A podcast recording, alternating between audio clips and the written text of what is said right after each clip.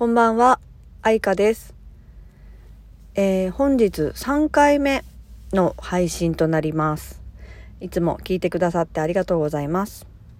はい。で、えっと、今日はですね、このラジオトークというアプリを使って、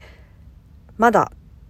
まだ間もないというか、本当に間もないんですけど、あの、使い方もよく分かってないところもあったりもするぐらいなんですが、このアプリの中の録音するところに、ハッシュタグチャレンジっていうのがあったんです。で、その部分をこれ何かなと思って見てみたら、なんかこのテーマで話してみませんかみたいなことだったことで、そのハッシュタグがいっぱいあったんですけど、その中に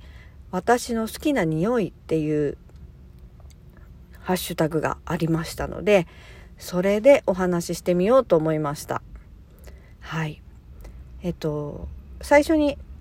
1回目にお話ししたように私はアロマでお仕事をしているわけなんですけれどもなので好きな匂いというよりもというか毎日香りに囲まれているいろんな香りですね精油の香りなんですけどそれに囲まれてお仕事をしています。はい、でその精油の中でもやっぱり好きな匂いと嫌な匂いと何も感じないとかそういう香りによっていろいろな私の気持ちが動くというか、うん、そういうことがあったりするんですけれどもあのまあ私の好きな匂いっていうことで話すとすれば私はいろんな香りのある中で柑橘系の香りは大体好きです。はい。あの、ベルガモット、オレンジ、グレープフルーツ、レモン、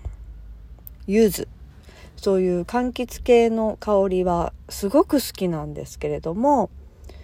その柑橘系の精油の中で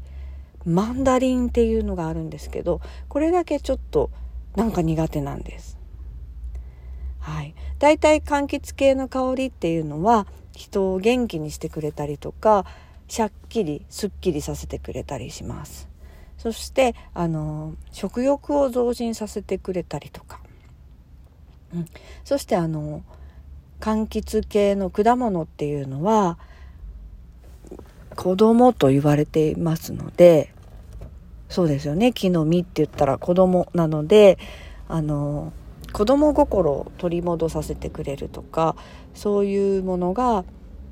ものがそういうふうに言われていたりします。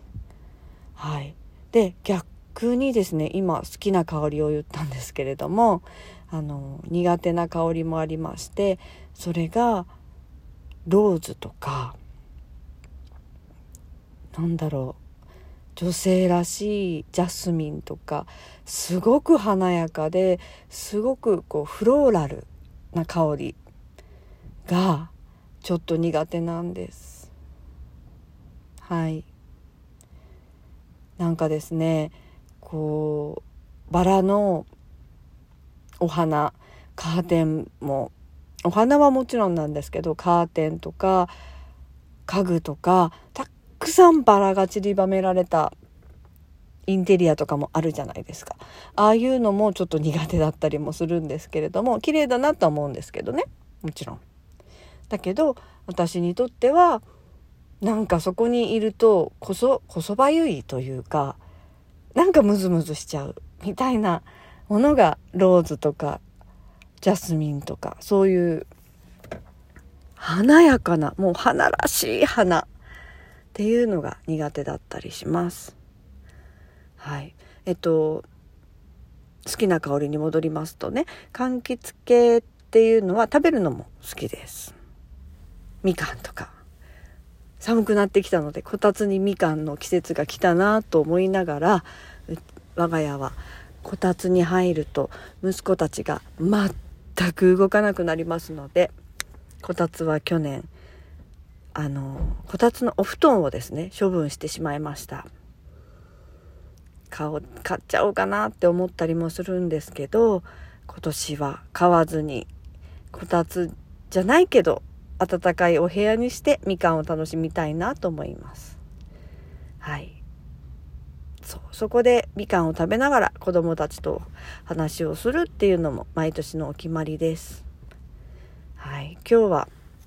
あのちょっと短いんですけれどもあのハッシュタグチャレンジというものにチャレンジさせていただきました。はい、こうやって話題があるとやっぱり話しやすいなって思います。はい、えっと今回は簡単に柑橘系は子供らしい心を取り戻させてくれるよとかお話ししたんですけれどもこれからちょっとずつそういう声優に関することとかもお話ししていきたいなと思います。はい、今日はいつもよりちょっと短めでこの辺で終わりにしたいと思います。